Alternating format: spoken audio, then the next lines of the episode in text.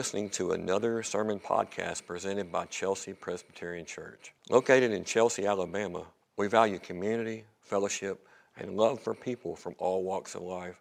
For more information, find us online at www.chelseapres.org or check us out on Facebook.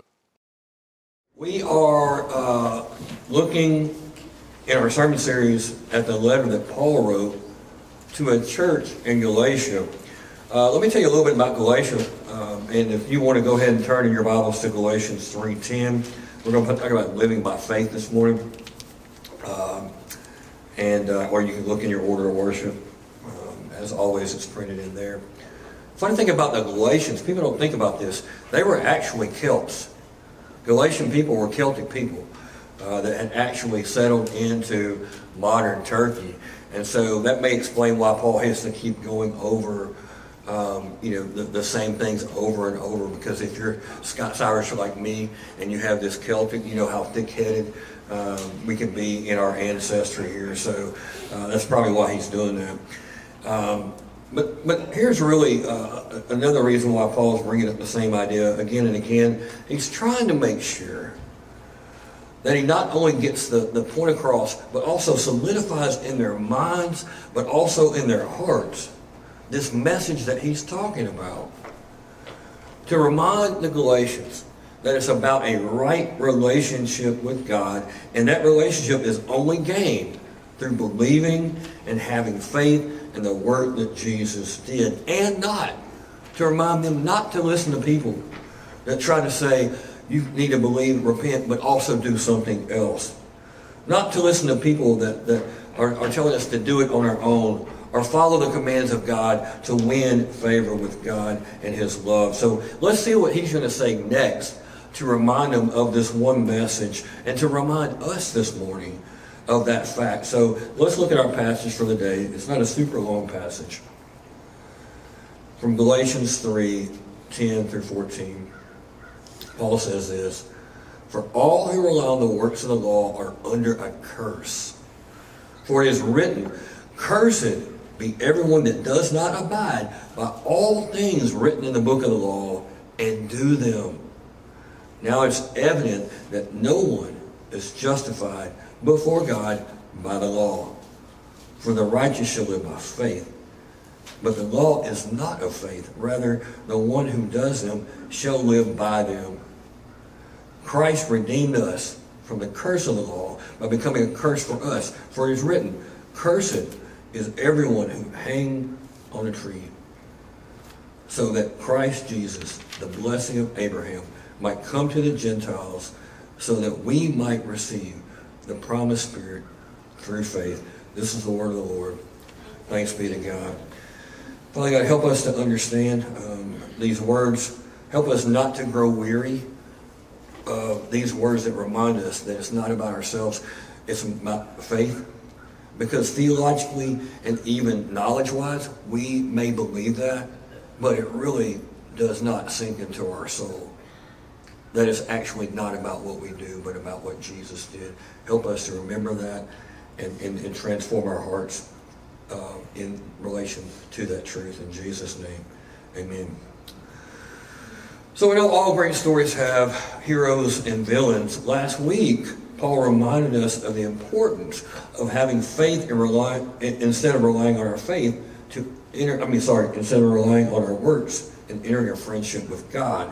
And he had a hero last week that he introduced, and that was Abraham as one of the greatest examples of someone who lived by faith. Not because Abraham was perfect. Far from it. It doesn't take long to read the story of Abraham to see that he was just as messed up as you and I are in our worst days. But it was Abraham's faith in God and God's provision for humankind through his son that the Bible said reconciled him with God.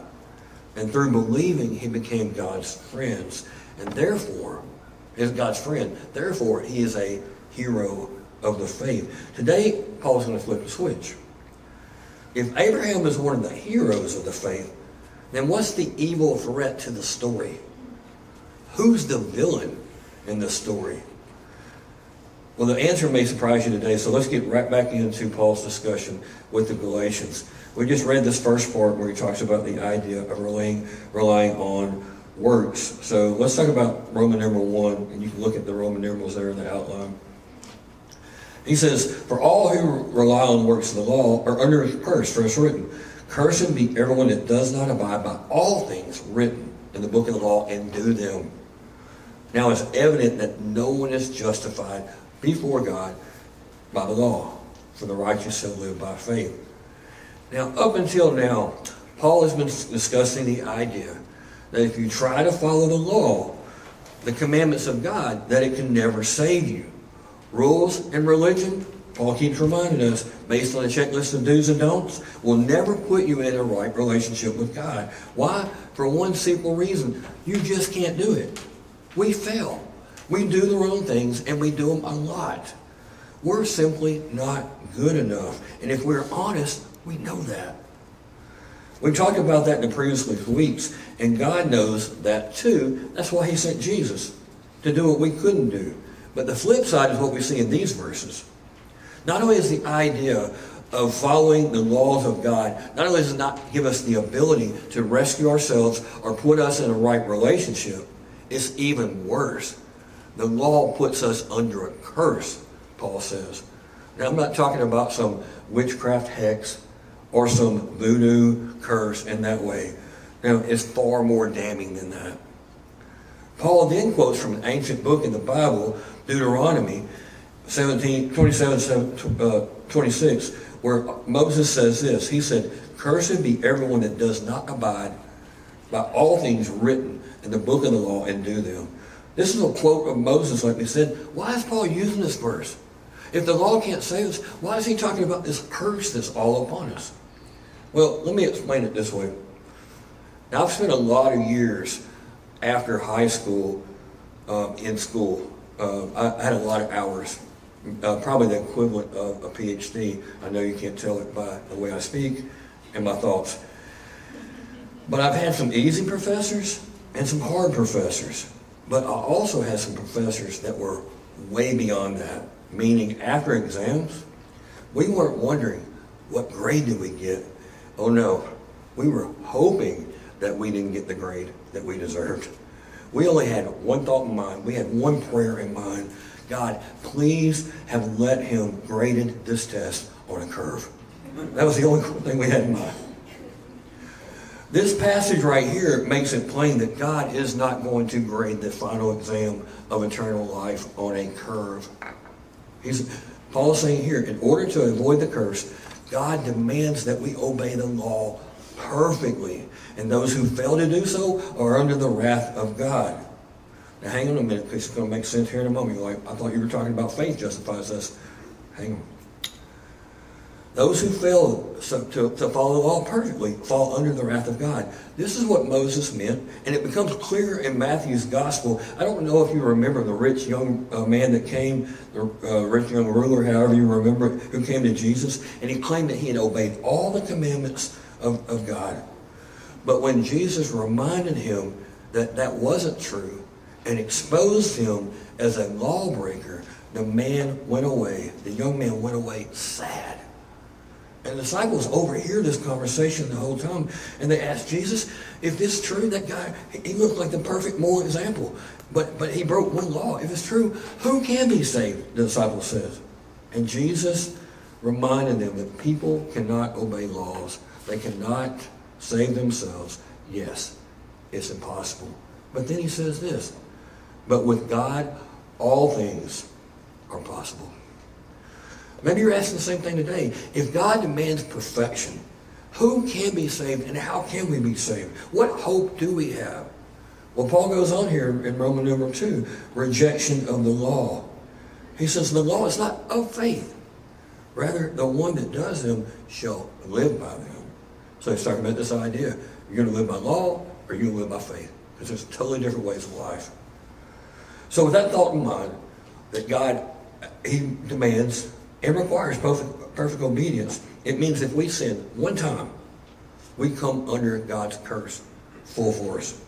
Meaning, if we don't follow every one of God's commands all of the time, We are a lawbreaker. Paul continues here and says, But the law is not of the faith. Rather, who does them shall live by them. He's echoing the words that we talked about the disciples a while ago. How can any of us be saved?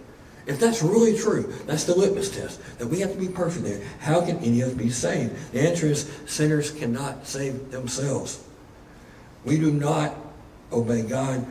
If we do not obey God, we fail to live up to God's law. Even if we break it one time, so we come under God's curse. If you're following, you have to admit at this point, thinking in terms of what God requires and where we are, it seems, and we have to admit, hopeless. We just can't do it. Thank God for the next few verses. Number three, redeemed by Jesus. Christ redeemed us from the curse of the law by becoming a curse for us. For it is written, curses is everyone that hangs on a tree. So that in Christ Jesus, the blessing of Abraham might come to the Gentiles, and we're the Gentiles, by the way, that we may receive, might receive the promised Spirit through faith. At this point, I hope you're realizing, beginning to realize, who the true villain of the story, and it's not just the devil. It's you and me and everyone in this room. I once saw a, a, quote that alluded to a cartoon that we're all probably familiar with, and it said this If there's one thing that Scooby Doo has taught us well, it is this that the scariest monsters in the world turn out to be humans. And that's so true. Look at our quote for today. Uh, it's in the uh, very first part of the bulletin. Here. This is a quote by Martin Luther. So if your skin, sorry, if your sin scares you and death terrifies you, think that it is as it in, is indeed, but an, imita- imitation and a false illusion of the devil. For there is now no sin, no curse, no death, no devil to hurt us anymore. For Christ has vanquished and abolished all these things. See, the point today is that we are the villains. We're the ones that deserve the curse as lawbreakers. We all deserve the hangman's noose around our necks. All of us should daily recognize our inability to please God, repenting of our sins, and looking to Jesus alone and our righteousness over and over and over again. We are the villains. We deserve the curse. But here's the good news. The good news is that someone else took that curse on for us, as Paul says, in our place. Paul says Christ redeemed us from the law of the curse by becoming a curse for us. For it is written, Cursed is everyone who hangs on a tree, so that Jesus, that in Jesus the blessing of Abraham might come to us, so that we might receive the promised Spirit through faith. See, God sent His Son, Jesus, to lift the curse off of us and bring us as His people back from exile and back to God. Even though Jesus was faithful to the law, and we know that to be true, he suffered. Why is that? It doesn't make sense because only, as we see here, those seen as wicked would suffer the curse of being hung on a tree, meaning crucifixion. But Jesus didn't sin. So if he didn't sin, die for his sins, why did he die? Right? For our sins our wrongdoings. On the cross, the Father puts the sins of Jesus, his beloved Son that he loved so much, he puts our sins on him. But even crazier is this. God also put Jesus' his record of perfection, getting all right, doing the law perfectly, he puts that up on us. So where we get the curse removed, we get the righteousness of Jesus bestowed upon us so that we would be seen before God as blameless something we did not deserve as villains. So at the end, think of it this way. Little did the people know when they executed Jesus on a cross, on a tree, that he wasn't the criminal that they thought he was. The accusations were wrong. But he was under God's curse. So that all of us that deserve judgment, receive forgiveness and life instead of the curse through Jesus' own sacrifice. When Jesus hung on that tree at his execution and his crucifixion, the curse on God's people like you and I were transferred on him, as we said. Now we have eternal life because of that. And now all the benefits that we have now of being in God's family and his friends becomes us, becomes our things. I mean, think about it.